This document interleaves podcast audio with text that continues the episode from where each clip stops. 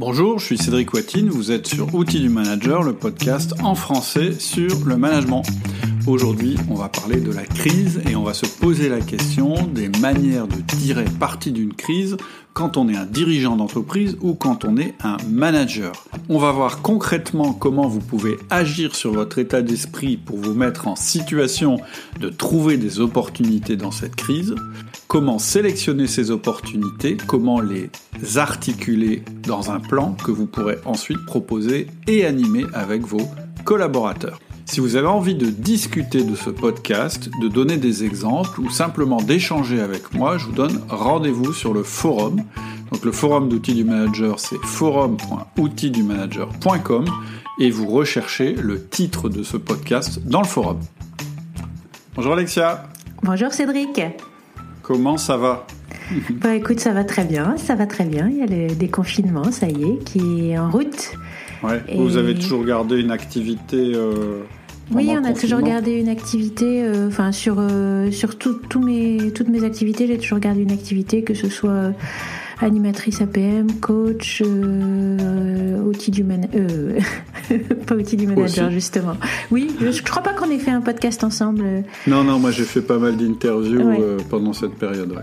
Et moi par contre, euh, c'est vrai que j'ai bossé avec euh, mon pote pour, euh, dans le cadre de mon podcast euh, L'audace d'être moi, et notamment pour un entrepreneur qui voulait Euh, une intervention pour soutenir les salariés de son entreprise. Et Pendant puis aussi, euh, voilà. Puis je suis en train de préparer aussi le lancement d'une école en ligne, l'école d'auto-coaching. Donc, euh, oh, voilà. Plein de projets. Ça t'a voilà. permis de, de réfléchir à tes projets. Ouais. Et bien justement, euh, le sujet d'aujourd'hui, c'est comment tirer parti d'une crise. Euh, évidemment, c'est de circonstances. Mais ce que j'ai voulu euh, faire, c'est que les... ce dont on va parler, ça puisse servir quelle que soit la crise. Hein. Et donc, on va, on va parler de ça tout de suite. Il y aura trois grandes parties. La première partie, c'est le fait que ça démarre par votre mindset, à vous, en tant que manager ou en tant que chef d'entreprise. Euh, la deuxième partie, c'est comment trouver des opportunités dans la crise. Et la troisième partie, comment réellement effectuer les transformations, c'est-à-dire comment transformer vos idées d'opportunités en réalité. Ce sera la troisième partie. Ok, alors on démarre par le bon mindset de manager. Ben oui, parce qu'on va voir qu'en fait, la seule manière de résister à une crise, la seule manière en fait de, de tirer parti d'une crise, eh bien, c'est de changer notre mindset. Donc le mindset, qu'est-ce que c'est ? C'est l'état d'esprit qu'on a. Et que le premier travail important, il va se passer à ce niveau-là. C'est vraiment le premier travail qu'on a à faire. Parce que si on ne réussit pas à avoir le bon état d'esprit, le bon mindset, eh bien, on ne pourra pas passer à la suite et on ne pourra pas utiliser cette crise pour transformer notre équipe et pour aller vers quelque chose de mieux. Donc, c'est vraiment quelque chose qui démarre dans l'état d'esprit du manager. Et la toute première chose dont tu vas nous parler déjà, c'est la définition du mot « crise ». Tout à fait. En fait, je vais vous parler, il va y avoir euh, euh, cinq parties dans cette première partie. La première, on va voir la définition d'une crise. Dans la deuxième partie, on va voir qu'une crise, c'est un révélateur. Et ensuite, je vous donnerai trois étapes. La première, ce sera une crise est une souffrance. La deuxième, ce sera une crise est un passage. Et enfin, une crise est une opportunité. Et justement, on pourra alors à ce moment-là aborder la, la troisième partie, la deuxième partie qui est comment trouver les opportunités. Donc en fait, le mot « crise », déjà, le, le premier problème qu'on peut avoir, c'est déjà cette notion de crise. Et malheureusement, dans le discours ambiant, depuis toujours et depuis très longtemps, euh, une crise, c'est un événement qui est perçu de manière uniquement négative. Et donc, euh, je suis allé voir, du coup, avant, pour préparer le podcast, les définitions dans le Larousse, en me disant, bah, dans les définitions du Larousse, je vais trouver des éléments positifs, Du, du, du style changement de l'ordre établi, ou du moins des éléments qui n'ont pas une notation, euh, une connotation trop négative. Mais en fait, non. Dans le langage français, une crise, c'est jamais considéré comme un événement heureux ou même une opportunité. Ça m'a un peu surpris. Et donc, les définitions que j'ai trouvées, c'est moment très difficile dans la vie de quelqu'un, d'un groupe, dans le déroulement d'une activité, et cetera. Période, situation marquée par un trouble profond, crise de conscience, rupture d'équilibre entre la production et la consommation caractérisée par un affaiblissement de la demande, des faillites et du chômage, manifestation d'un é... violente d'un état morbide survenant en pleine santé apparente, crise d'appendicite, crise de goutte, crise d'épilepsie, crise de colique néphrétique, et cetera. Grave pénurie de quelque chose, crise du logement. Bon, donc voilà, ça c'est les, dé... les définitions françaises. Donc c'est un peu logique qu'effectivement ce soit un événement qui soit perçu négativement. À partir du moment où on le nomme comme ça. Du coup, je suis allé voir aussi euh, les définitions anglaises du mot « crisis euh, ». C'est pas pour faire mon, mon anglo-saxon, mais mon pro-anglo-saxon. Mais disons que là, j'ai trouvé des, un peu plus de, de choses euh, qui me plaisaient. En fait, ce que j'ai lu, c'est « a time of intense difficulty or danger »,« a time when a difficult or important decision must be made », the turning point of a disease when an important change takes place, indicated either recovery or death. Donc, dans cette définition-là, on a effectivement la notion de danger, mais aussi la notion de prise de décision, et aussi cette notion d'alternative entre la mort et la guérison. Et donc, ça se rapproche plus de ce que je veux vous dire aujourd'hui, c'est que d'expérience, toutes les crises sont des accélérateurs. Les guerres, les accidents, les pandémies ont toujours été destructrices de le, d'une partie de l'ordre établi, mais aussi souvent euh, génératrices de progrès. Et c'est là où je veux en venir, c'est que quand une crise survient, tu as le choix de ta définition. Tu peux en faire un événement mortifère uniquement, ou en faire une opportunité d'amélioration.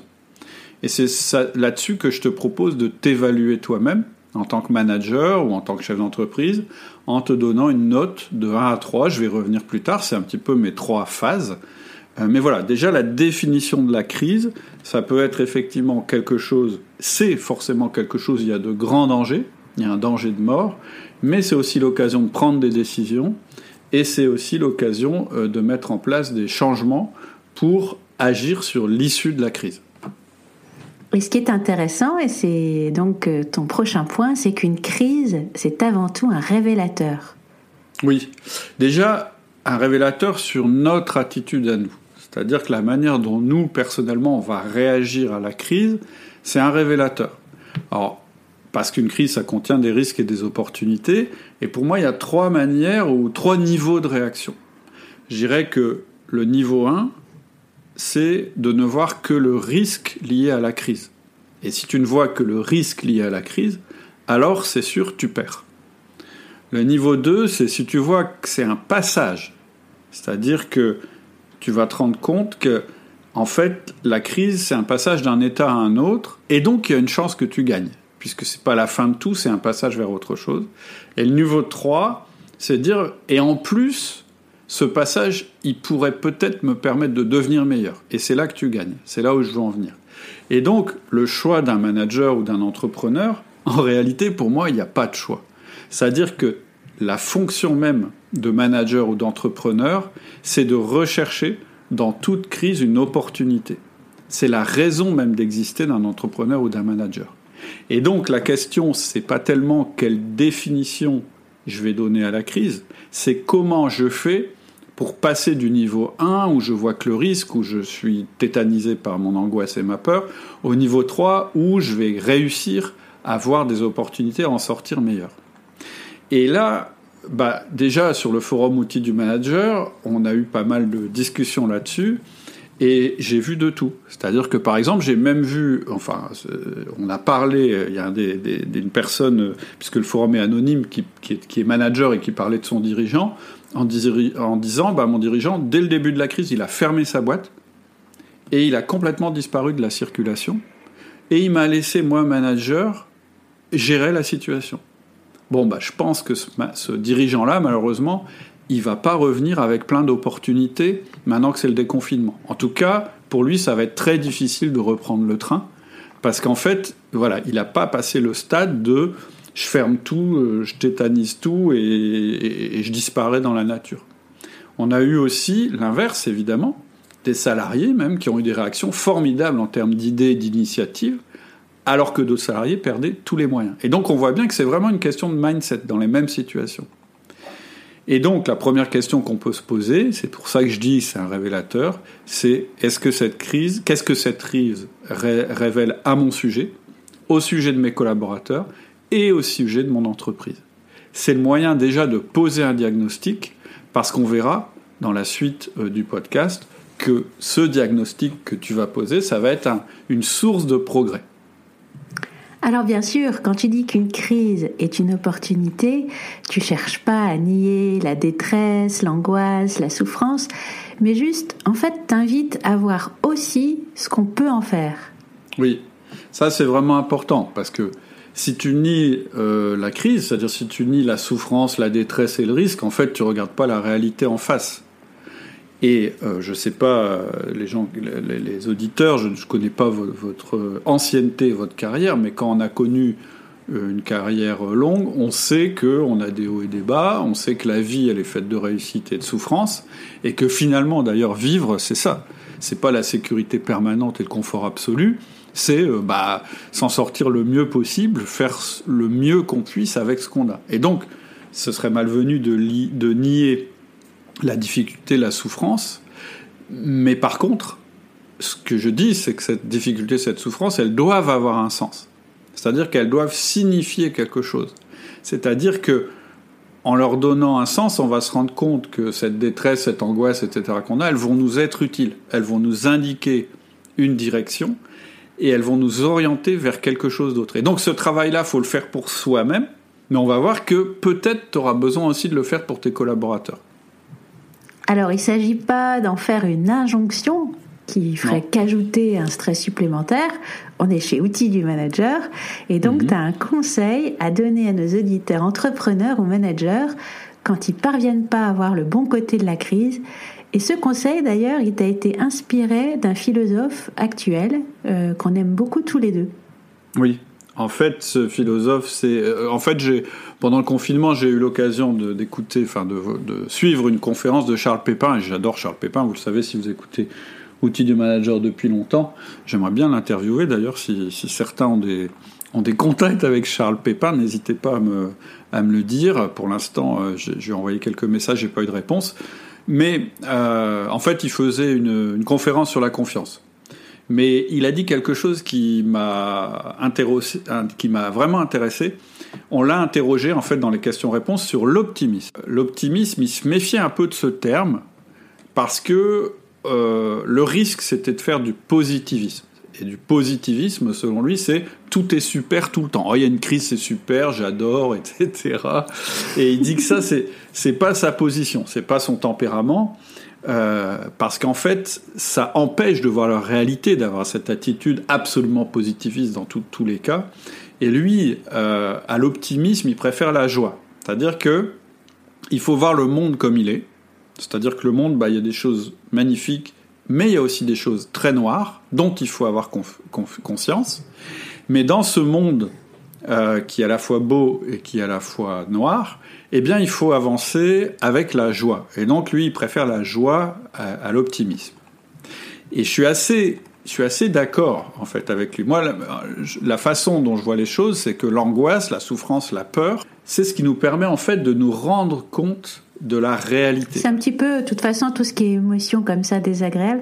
Faut, moi, j'aime bien utiliser l'image, tu sais, des, des voyants qui s'allument sur le tableau de bord d'une voiture. C'est ça. Et la solution, quand t'as ton voyant qui te dit que ton pneu est crevé, c'est pas de dire « Ah, mais non, tout va bien, je continue la vie. » C'est sûr. C'est quand même de te dire « Ah, tiens, il y a un problème, le regarder. » Donc ça, c'est la, la première étape que tu décris. Et puis après, en effet, euh, pour avancer, euh, se connecter à sa joie. Exactement. La souffrance, elle est nécessaire. Euh, on a fait quelques articles sur l'antifragilité.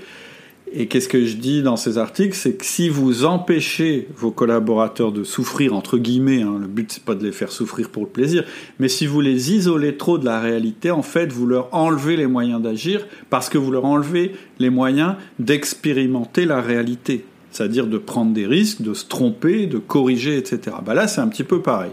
Cette souffrance, il faut en faire quelque chose. Cette, cette peur, ces, ces choses-là, il faut les prendre en compte parce qu'elles nous dévoilent une réalité. Donc, la souffrance, ça sert à se rendre compte de la réalité. Et la joie, c'est ce qui va nous permettre de faire évoluer cette réalité, d'agir sur cette réalité. Donc, la souffrance est indispensable, elle fait partie de la vie, c'est un des moteurs du changement. Si on se protège tôt de cette souffrance, alors on est isolé du monde et on n'avance plus, on s'adapte plus. Donc, pour moi, le premier exercice à faire, c'est l'étape numéro un, c'est le niveau un. C'est de réaliser effectivement que tu souffres, que tu as peur. Et moi, un truc que j'aime bien, c'est poser ça sur le papier, relater les faits, dire bah, « ouais, j'ai peur, mais qu'est-ce qui me fait peur ?» Et en fait, c'est commencer à décrire la réalité qui t'angoisse et qui te fait peur.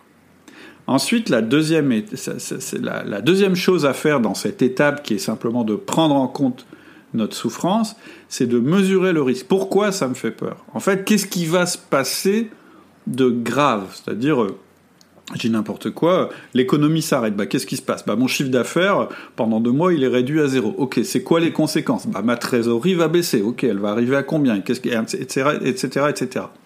Le fait de formaliser les choses et de les mettre noir sur blanc, c'est absolument indispensable.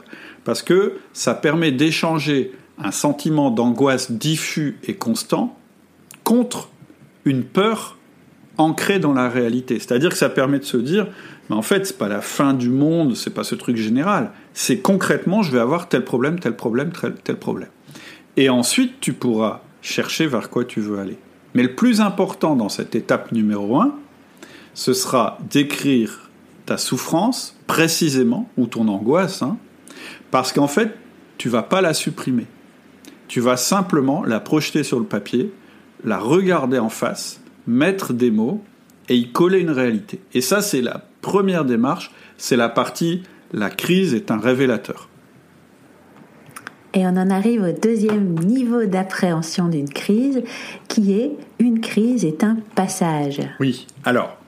Une fois que tu as pris conscience que la crise c'est un révélateur et que tu as dit « bah voilà, ce qui se passe, c'est le chaos, je comprends rien, faut que je note », il y a une deuxième prise de conscience qu'il faut avoir, c'est effectivement euh, que c'est en fait un passage. Et j'avais fait, j'ai fait un court article, euh, je crois que c'est le premier truc que j'ai écrit sur le Covid, qui disait qu'une crise, bah, ça veut simplement dire qu'on passe d'une stabilité A à une stabilité B en, per- en passant par une période de chaos. J'avais fait un petit dessin avec un gribouillis. À gauche, tu as une ligne, c'est la stabilité que tu avais avant la crise, qui n'était pas forcément satisfaisante, mais c'était une stabilité, stabilité A. Ensuite, les gribouillis s'affolent, comme sur un électrocardiogramme, c'est le chaos.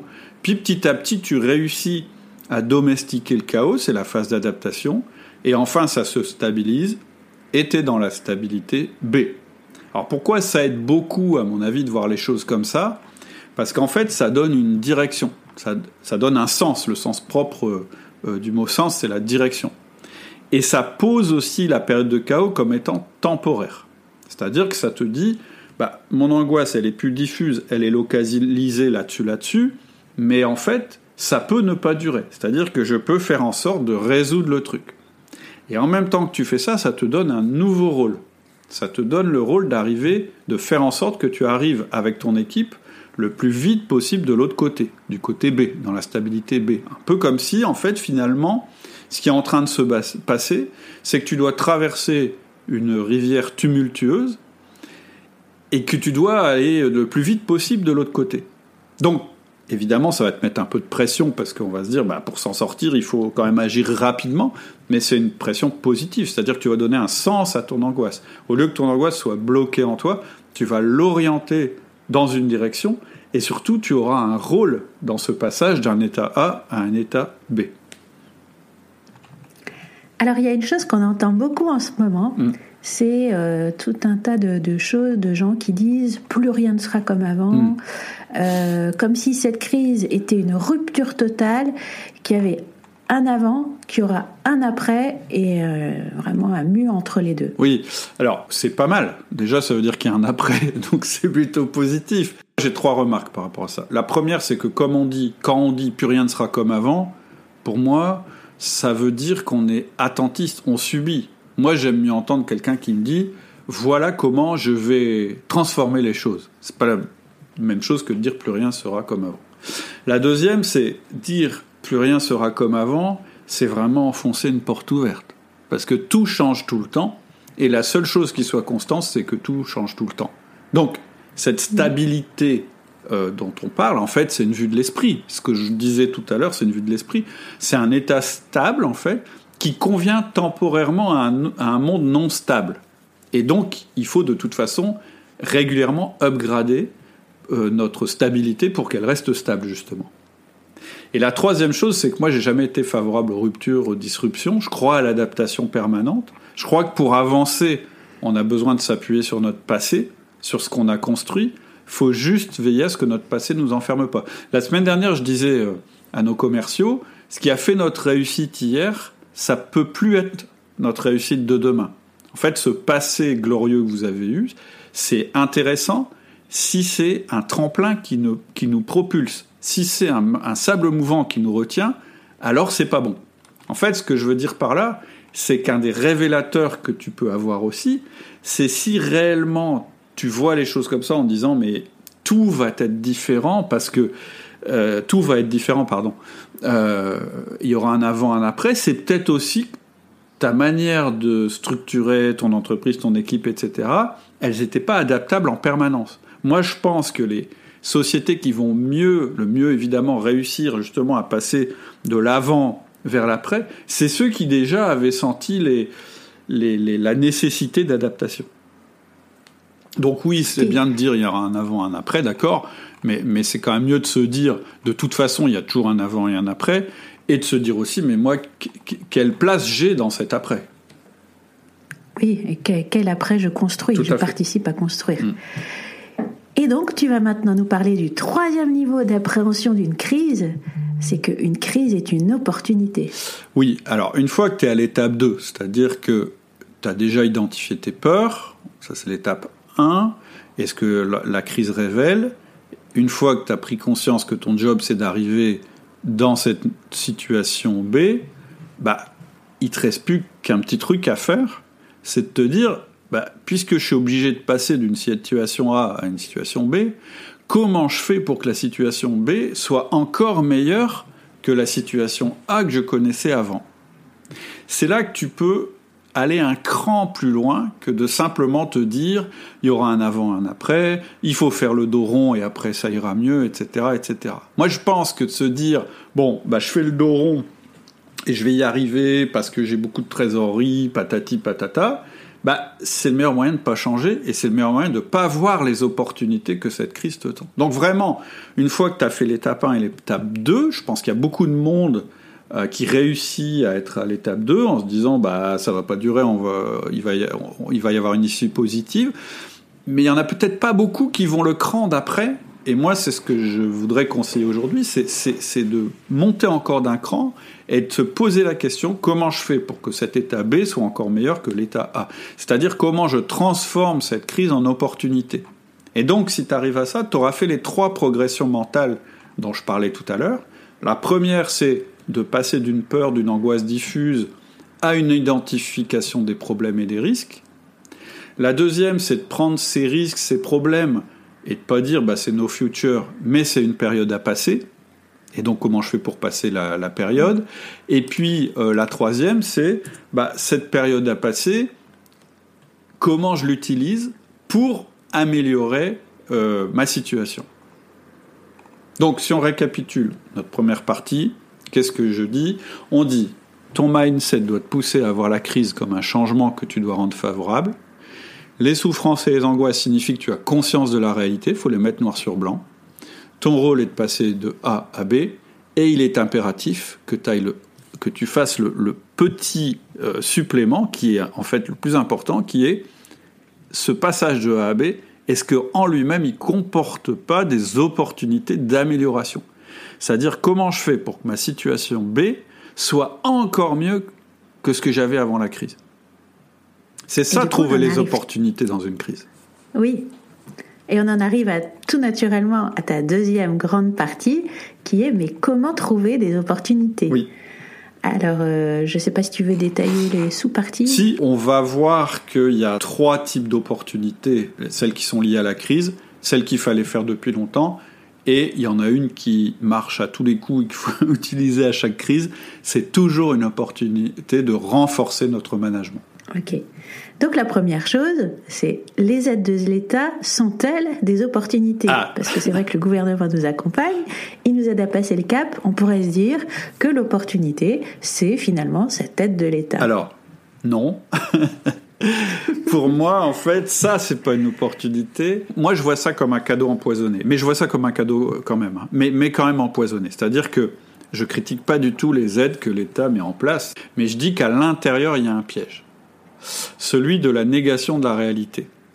En fait, cette espèce de manne qui tout d'un coup est disponible, elle risque de tuer le mindset dont je viens de parler. Le mindset de l'entrepreneur ou du manager qui trouve des opportunités dans la crise. Parce que ce que tu soulignes, en fait, c'est une tentation. C'est pour ça que je dis que c'est un cadeau empoisonné. Et la tentation, c'est quoi ? C'est « je prends l'argent car cela me permet de ne pas me remettre en question ». Et comme disent les Américains, « there is no free lunch », c'est-à-dire qu'il n'y a rien de gratuit. Ce que propose le gouvernement, en fait, ce sont des décalages et des choses qu'on va devoir rembourser un jour. Et est-ce que tu signifies du coup, euh, est-ce que ça signifie du, fou, hmm. du coup que tu déconseilles de prendre les aides ? Non, en fait, je ne déconseille pas du tout de prendre les aides. Je mets simplement en garde de ne pas les voir comme une occasion de ne pas faire les changements nécessaires. Tu sais, tout à l'heure, je disais, bah, euh, y a un niveau auquel on peut s'arrêter, c'est le niveau deux, c'est je passe d'une rive à l'autre, et ce que m'a proposé le gouvernement, c'est une bouée. Donc le gouvernement, il me permet de faire le gros dos et de reprendre business as usual quand je serai de l'autre côté. Et donc, mon but, c'est pas de dire euh, vous n'avez pas le droit d'utiliser les aides. De toute façon, j'ai pas, j'ai pas à vous dire ça. En plus, euh, je pense que c'est une très bonne chose. Mais par contre, les aides, je pense qu'il faut les, les voir comme, euh, comme un, une aide supplémentaire. C'est-à-dire qu'en gros, il y a une crise qui représente une opportunité, voire une obligation de changement. C'est ça le plus important, et c'est sur ça que vous devez vous concentrer. Mais en plus, voilà de l'argent qui tombe du ciel et qui va vous permettre de limiter votre risque. Donc bien sûr que vous allez prendre l'argent. Je veux dire, vous avez une rivière à traverser. Si on vous donne une bouée, il faudrait être complètement stupide de, de laisser la, la bouée sur la rive. Mais c'est juste une bouée. Donc cet argent, il faut qu'on le voie comme un facilitateur du changement. C'est aussi ce qui va te permettre de rassurer éventuellement tes collaborateurs. Mais ce n'est pas de l'argent gratuit. Donc en fait, pour moi, les aides de l'État, ce ne sont pas des opportunités, ce ne sont pas des solutions. Qu'est-ce que c'est ? Ce sont des moyens supplémentaires qui nous permettront de saisir les opportunités qu'on a décidé de saisir. Ok. Et ce que tu nous dis, c'est qu'il y a trois types d'opportunités. Mmh. Régler des problèmes qui existaient avant la crise, régler des problèmes liés à la crise et les opportunités de type managérial. Voilà, c'est les trois grandes, les trois grandes catégories d'opportunités. L'argent de l'État, c'est un moyen de réaliser ça éventuellement. Mais ce qui compte, c'est que maintenant, vous vous posiez la question de ces trois types d'opportunités vers lesquelles vous allez pouvoir vous orienter. Et donc d'abord, ce qui était nécessaire avant la crise et qui l'est encore plus. Voilà, la première chose, c'est qu'il y a des choses qu'on remet toujours quand on est manager, quand on est chef d'entreprise. Pourquoi ? Bah, parce qu'on a un peu peur de la résistance qu'on va rencontrer de la part de nos collaborateurs, euh, ou parce que c'est pas le bon moment, ou parce qu'on n'ose pas y aller, ou parce qu'on l'a pas bien formulé encore. Mais on est tous pareils dans nos entreprises, dans nos équipes, et cetera. Il y a des choses qui nous gênent depuis longtemps. Et moi, ce que je dis, c'est que vous avez une fenêtre de tir.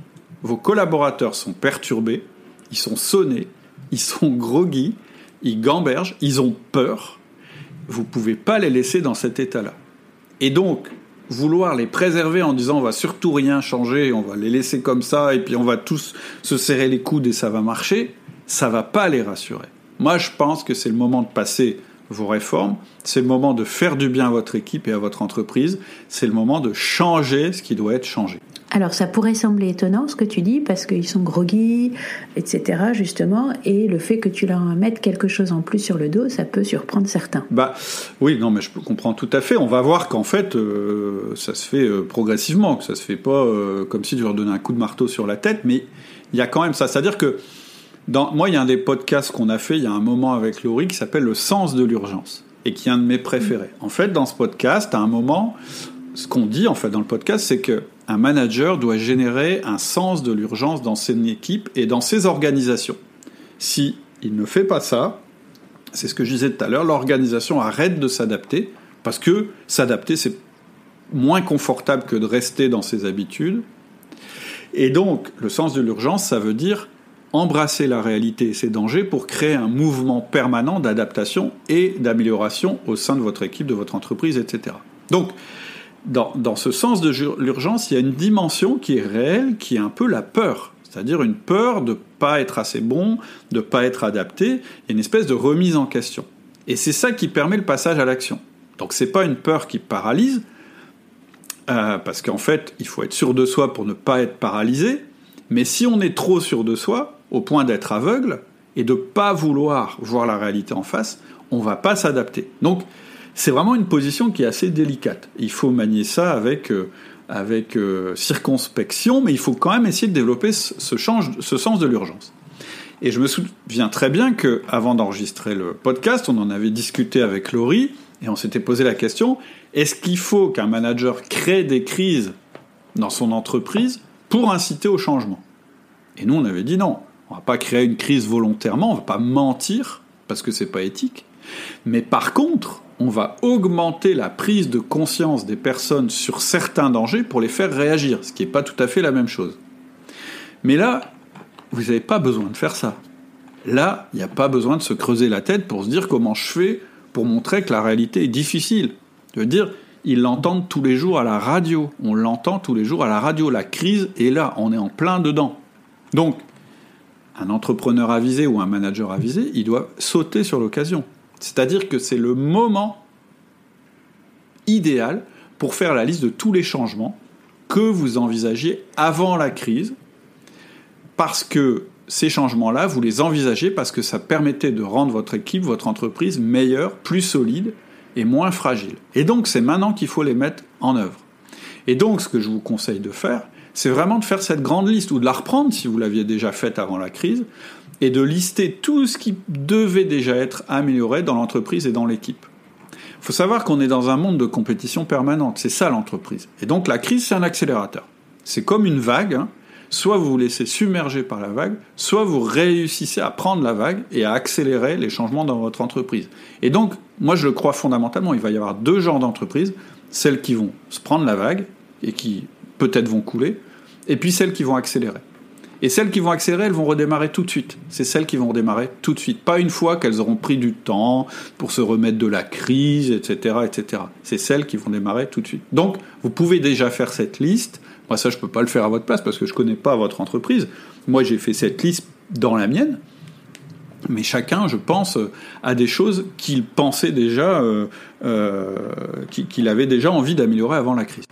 Alors, il y a un deuxième type d'opportunité à repérer, c'est toutes les opportunités qui sont liées directement à la crise qu'on a vécue. Oui, c'est, ça ressemble à ce que je viens de dire, mais c'est un peu différent. C'est-à-dire que j'ai dit en début que la crise, ça avait été un révélateur. C'est-à-dire que la crise, peut-être qu'elle a révélé des faiblesses dans votre entreprise dont vous n'aviez pas conscience.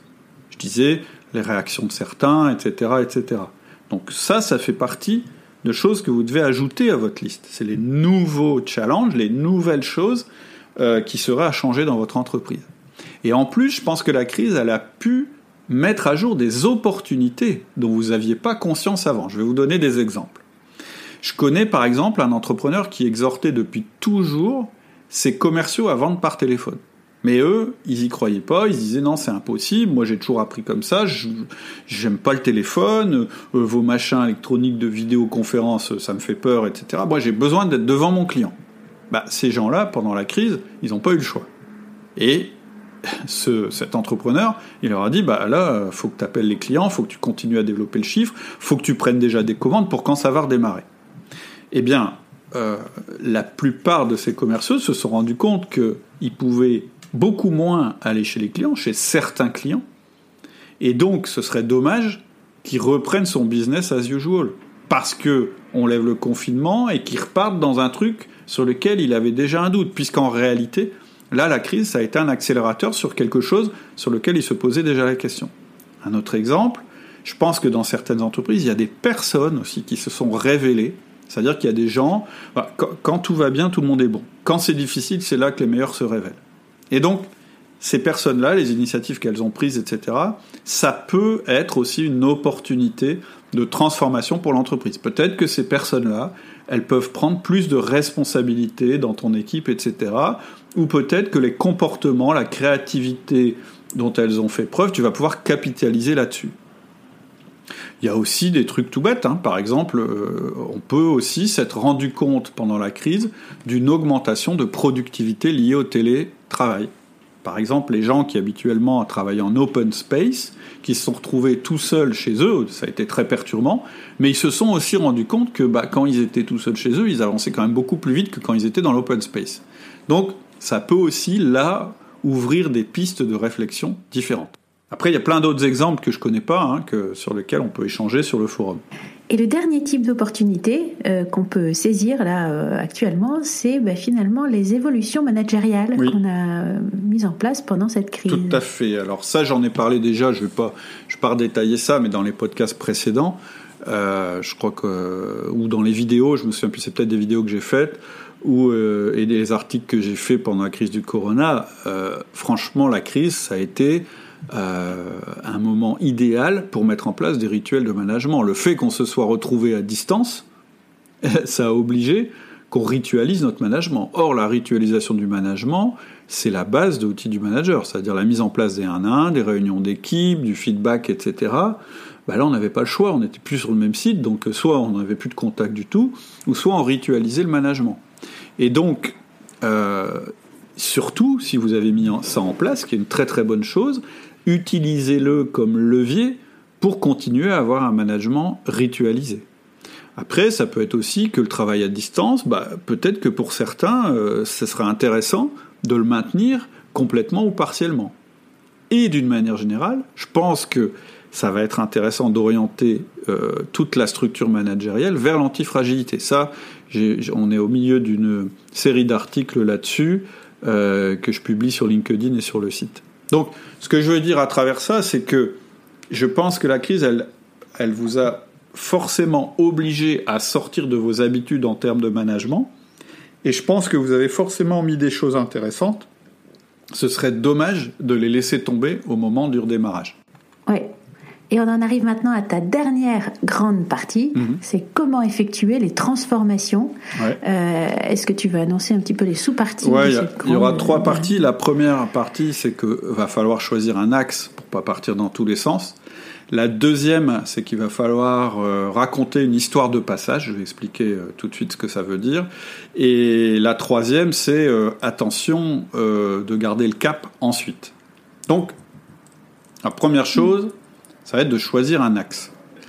La clé dans le passage à l'action, ça va être d'avoir un passage à l'action porteur de sens et uniquement sur les choses les plus importantes. Donc, pour l'instant, le travail que tu as fait, c'est une espèce de liste avec toutes les opportunités euh, de, de, d'amélioration qui existent. C'est une espèce de brainstorming. Mais là-dedans, il faut que tu sois sélectif. La dernière chose que tu veux... Euh, c'est arriver et partir dans tous les sens, parce que si tu fais ça, tu vas diluer l'énergie des gens, et surtout, tout ce que tu vas faire va manquer euh, de sens. Donc, il va falloir que tu choisisses un ou deux axes parmi les possibilités qui te sont offertes par la crise. Ça peut être la croissance, ça peut être la rentabilité, ça peut être la fidélisation, ça peut être la simplification, peu importe, mais il va falloir que tu dégages de ton brainstorming des grands axes, maximum deux. Et ensuite, tu vas aligner euh, ces actions sur, sur, euh, sur ces axes. Tu veux à la fois des actions qui ont du sens pour tes collaborateurs et qui ont un fort effet de levier. Pourquoi tu fais ça ? Parce que, justement, tu veux focaliser leur propre mindset sur l'amélioration et leurs initiatives sur les actions qui auront des résultats rapides et visibles. Donc, quand on fait ce travail de tri dans les actions à faire, en fait, ce qu'on fait, c'est qu'on crée une articulation et un sens. Parce que si tu arrives devant tes troupes et que tu leur balances un fatras, une liste de cinquante trucs à faire sans aucune logique, ça va pas fonctionner. Soit, j'ai déjà dit qu'ils étaient groggy, groggy tout à l'heure, là, ils vont être K O, tu vas les écraser sur un mag, sous, sous un magma, et s'ils sont stressés, alors là, tu vas les rendre hystériques. Donc, il va falloir, le premier travail à faire, c'est de reprendre ta liste et de te dire, tiens, c'est quoi les, l'axe euh, le plus important qui se dégage de ma liste d'opportunités ? Par exemple, ça peut être la croissance, c'est ce que je disais tout à l'heure. Ou bien ça peut être, on peut simplifier la façon dont on travaille. Peu importe, il faut que tu trouves ton axe. C'est la première chose à faire. Une fois que tu as trouvé cet axe, tu vas choisir dans les actions que tu avais listées celles qui ont le plus fort levier pour avancer rapidement dans cet axe. Ok. Et alors, la deuxième chose que tu suggères, euh, c'est de raconter finalement l'histoire de ce passage. Oui. En fait, une fois que tu as dégagé ton axe, que tu as mis les actions, et cetera, il va falloir faire les choses de manière intelligente. C'est-à-dire, il va falloir mettre de la perspective à ce que tu dis. Et c'est là que tu peux bon, utiliser un principe qui est le principe du storytelling. Moi, je trouve que c'est pas mal. Euh, avant de faire une présentation, de se dire est-ce que je suis en train de raconter une histoire ou est-ce que mon truc c'est un peu euh, un petit peu euh, une liste sans queue ni tête. Le fait de raconter une... et puis sans sans émotionnel, enfin sans, sans effet d'enthousiasme. Bah, d'enthousiasme. Le gros avantage d'une histoire, c'est que ça te donne une, une trame et mmh. donc ça t'oblige à être logique. Et puis être sélectif dans ce que tu dis.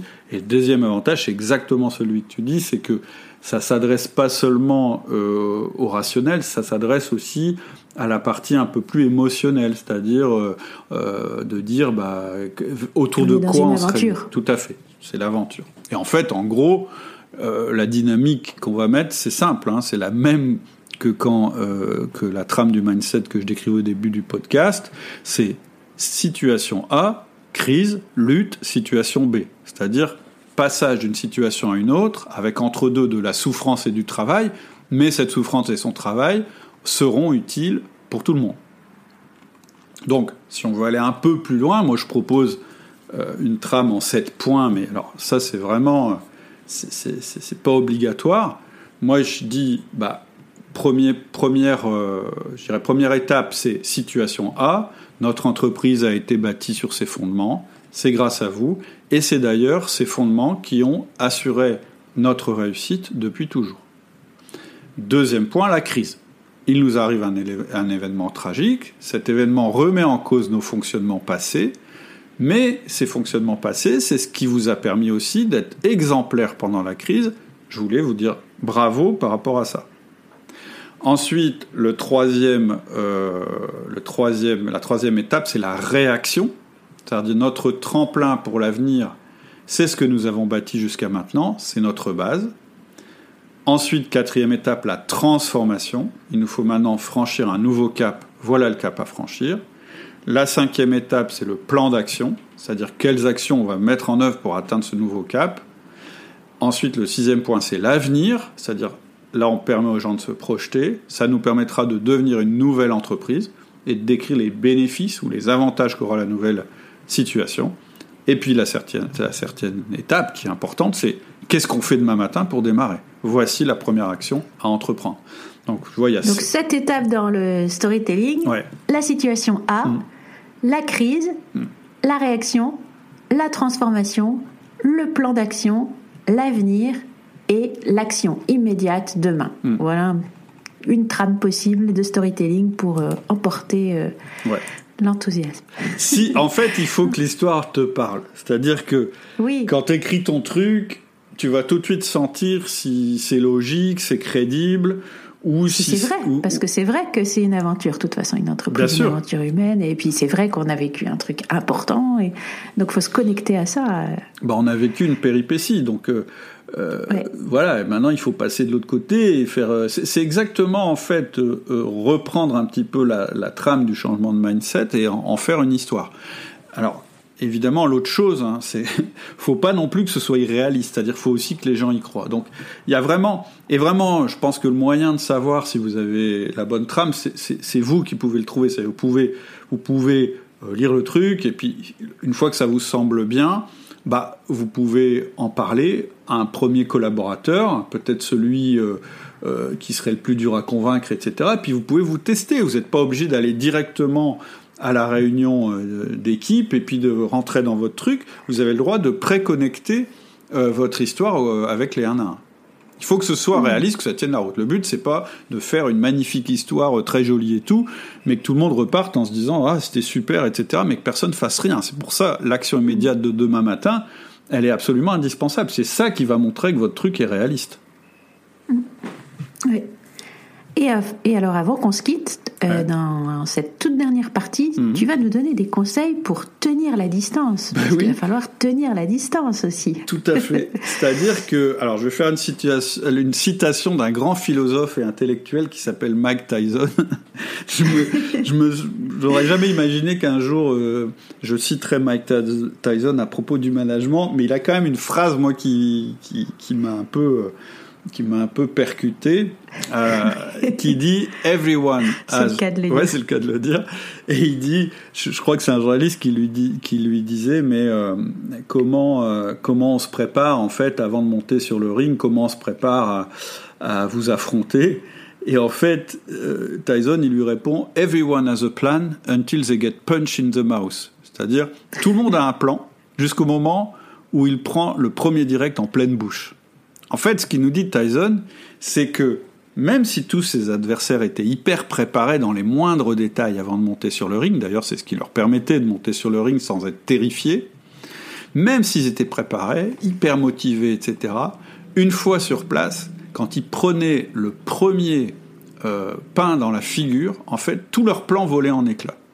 Et en fait, ce qui veut dire, c'est que vous avez beau avoir tout programmé, vous avez beau avoir une belle histoire, vous avez beau avoir des gens que vous avez réussi à convaincre, tout risque de voler en éclats quand vous allez être soumis à la brutalité de la réalité. Parce que cette crise, celle-là, c'est une crise importante. C'est-à-dire que ça va être vraiment un coup de poing dans la figure, les premières difficultés. Donc en sortant de la réunion, si vous avez été bon, tout le monde aura de bonnes intentions, tout le monde sera prêt à faire ce qu'il faut. Si vous avez été bon, vous aurez réussi ça. Jusqu'au moment où les premiers problèmes vont arriver et que le quotidien va vouloir reprendre ses droits. C'est-à-dire que ce que je veux dire, c'est qu'une belle présentation, ça suffit pas. Une bonne préparation, ça suffit pas. Vous devez rester solide dans vos intentions et vous devez réussir à garder le cap. Ça veut dire que le travail, il va commencer maintenant. En fait, vous devez être vigilant et vous devez faire en sorte que tout le monde reste bien aligné sur ce qui a été défini pour gagner. Et donc, la suite du combat, elle va se jouer vraiment dans l'exécution. Et l'exécution, c'est le quotidien, c'est l'individuel, c'est le cas par cas, et c'est le coaching. Et évidemment, les outils que vous allez utiliser, et c'est pour ça que je disais, il n'y a pas le choix sur une de vos opportunités, c'est celle de renforcer le management. Vous allez utiliser les outils du manager, ce dont on vous parle dans les podcasts depuis toujours, vous allez utiliser ça pour tenir la route.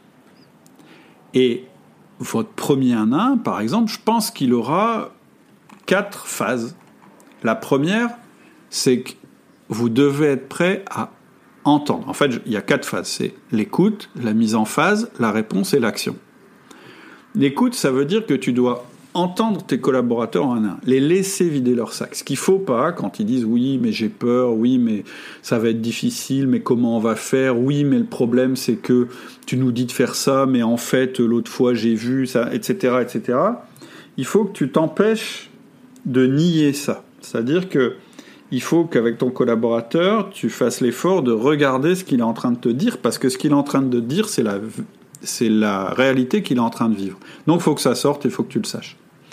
La deuxième chose, c'est la mise en phase. C'est-à-dire qu'à chaque angoisse, à chaque peur, à chaque problème qui te met, il faut que tu trouves comment tu peux connecter ça avec ton plan de changement. C'est-à-dire que le plus possible, ton plan de changement doit apporter des réponses aux angoisses. C'est pour ça que d'ailleurs, avant de le présenter devant ton équipe, ça ne peut pas faire de mal de le présenter à chacune des personnes en un à un. Parce que comme ça, tu vas pouvoir orienter ton discours de telle manière que tu vas répondre aux angoisses des personnes. Ensuite, une fois que tu as fait cette mise en phase, c'est la phase réponse. Quand tu vas présenter tes changements, quand tu vas parler, des, quand, quand tu vas donner des réponses aux angoisses de tes collaborateurs ou que tu vas leur demander de trouver des réponses, tu vas les orienter selon ton plan.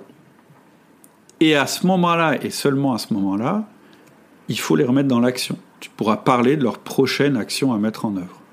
Je dis pas qu'il faut faire ça à chaque podcast, à chaque euh, un à un, évidemment, mais je dis en fait, ce qui est important dans ce que je viens de dire, c'est que tu vas passer d'une phase d'écoute où, où le collaborateur a pris son, son coup de poing dans la figure à une phase d'action, mais que tu peux pas trop vite, où, où tu peux pas négliger les phases entre deux, c'est-à-dire l'écoute, la mise en phase et la réponse, pour directement passer à la phase d'action. Ça marchera pas sinon. Mais cette phase d'action, elle est importante parce que c'est là que tu remets ton collaborateur sur les rails. Et donc, tu vas alterner les réunions d'équipe et les un à un pour garder tout le monde sur les rails. Et ce qui t'intéresse de vérifier et de, de, de, d'inciter à faire, c'est que les contributions de chacun et de chacune reflètent bien le plan d'action que tu as mis en place en premier lieu. Ok Cédric, bah merci pour ce plan de bataille. Donc on a compris les grands principes, je vais les réénoncer. Mmh. Premièrement, construire ton mindset. Deuxièmement, trouver les opportunités. Troisièmement, les organiser selon un axe directeur. Mmh. Quatrièmement, présenter une histoire. Et cinquièmement, suivre l'exécution personne par personne. Et enfin, est-ce que tu aurais des outils spécifiques pour cette phase d'exécution ? Alors, oui, euh, la partie exécution, clairement, ça correspond au management par objectif. On, vous pouvez réécouter le podcast cent quatre-vingt-quatre qui s'appelle « Le nouveau management par objectif ». Ça vous donne déjà des pistes sur comment articuler euh, votre partie exécution, parce qu'elle est vraiment importante. Et puis, je propose aussi une formation Euh, sur le sujet qui permet là vraiment de, de mettre en, en place tout le plan qui s'appelle le management par objectif en trois temps. Votre histoire, vous allez la décliner entre la partie stratégique, tactique et le terrain. C'est le principe de cette, de cette formation. C'est-à-dire que la partie stratégique, c'est ce qu'on projette à quatre-vingt-dix jours. La partie tactique, c'est quand on découpe nos actions euh, trente jours par trente jours, c'est-à-dire tous les mois. Et la partie terrain, c'est comment on anime les choses de manière hebdomadaire. Et à l'intérieur de ça, donc tu as la déclinaison globale, et à l'intérieur de ça, tu as tous les outils d'animation que tu vas utiliser pour mettre en œuvre ta stratégie. Donc là, vraiment, c'est ce qui est vraiment adapté à ce qu'on vient de dire. De toute façon, je vous mettrai le lien en descriptif. C'est dispo pendant quelques jours encore. Voilà, ça c'est si vous voulez, euh, je dirais vraiment rentrer dans la phase opérationnelle de ce que je viens de dire. Euh, maintenant, vous avez peut-être vos propres outils et ça va peut-être fonctionner très très bien. Ce que je viens de dire, c'est vraiment pour les personnes qui veulent creuser, vraiment mettre en œuvre pas à pas euh, euh, tout ce que je viens de dire. Ok, super. Voilà. Bah, merci beaucoup, Cédric. Il n'y a plus qu'à passer à l'action. Et puis, euh, on se donne euh, rendez-vous dans un prochain podcast. Je vous souhaite une très très bonne semaine. À bientôt. Salut Alexia. Voilà, c'est tout pour aujourd'hui. J'espère que ça vous a plu. Et si c'est le cas, j'aimerais vous demander un petit geste. Vous savez peut-être que la notoriété d'outils du manager repose sur le bouche à oreille. On n'a pas du tout la puissance marketing des grands médias qui commence à déferler dans le monde des podcasts. Ce déferlement réduit notre visibilité et notre chance de trouver de nouveaux auditeurs. Alors, pour nous rendre plus visibles, il n'y a qu'une seule chose à faire, indiquer que vous aimez ce que nous faisons. Pour cela, allez dans votre appli de podcast et mettez-nous la note maximale. Ce petit geste nous rendra plus visibles et contribuera à un management plus efficace et éthique dans nos entreprises. Merci beaucoup et à bientôt.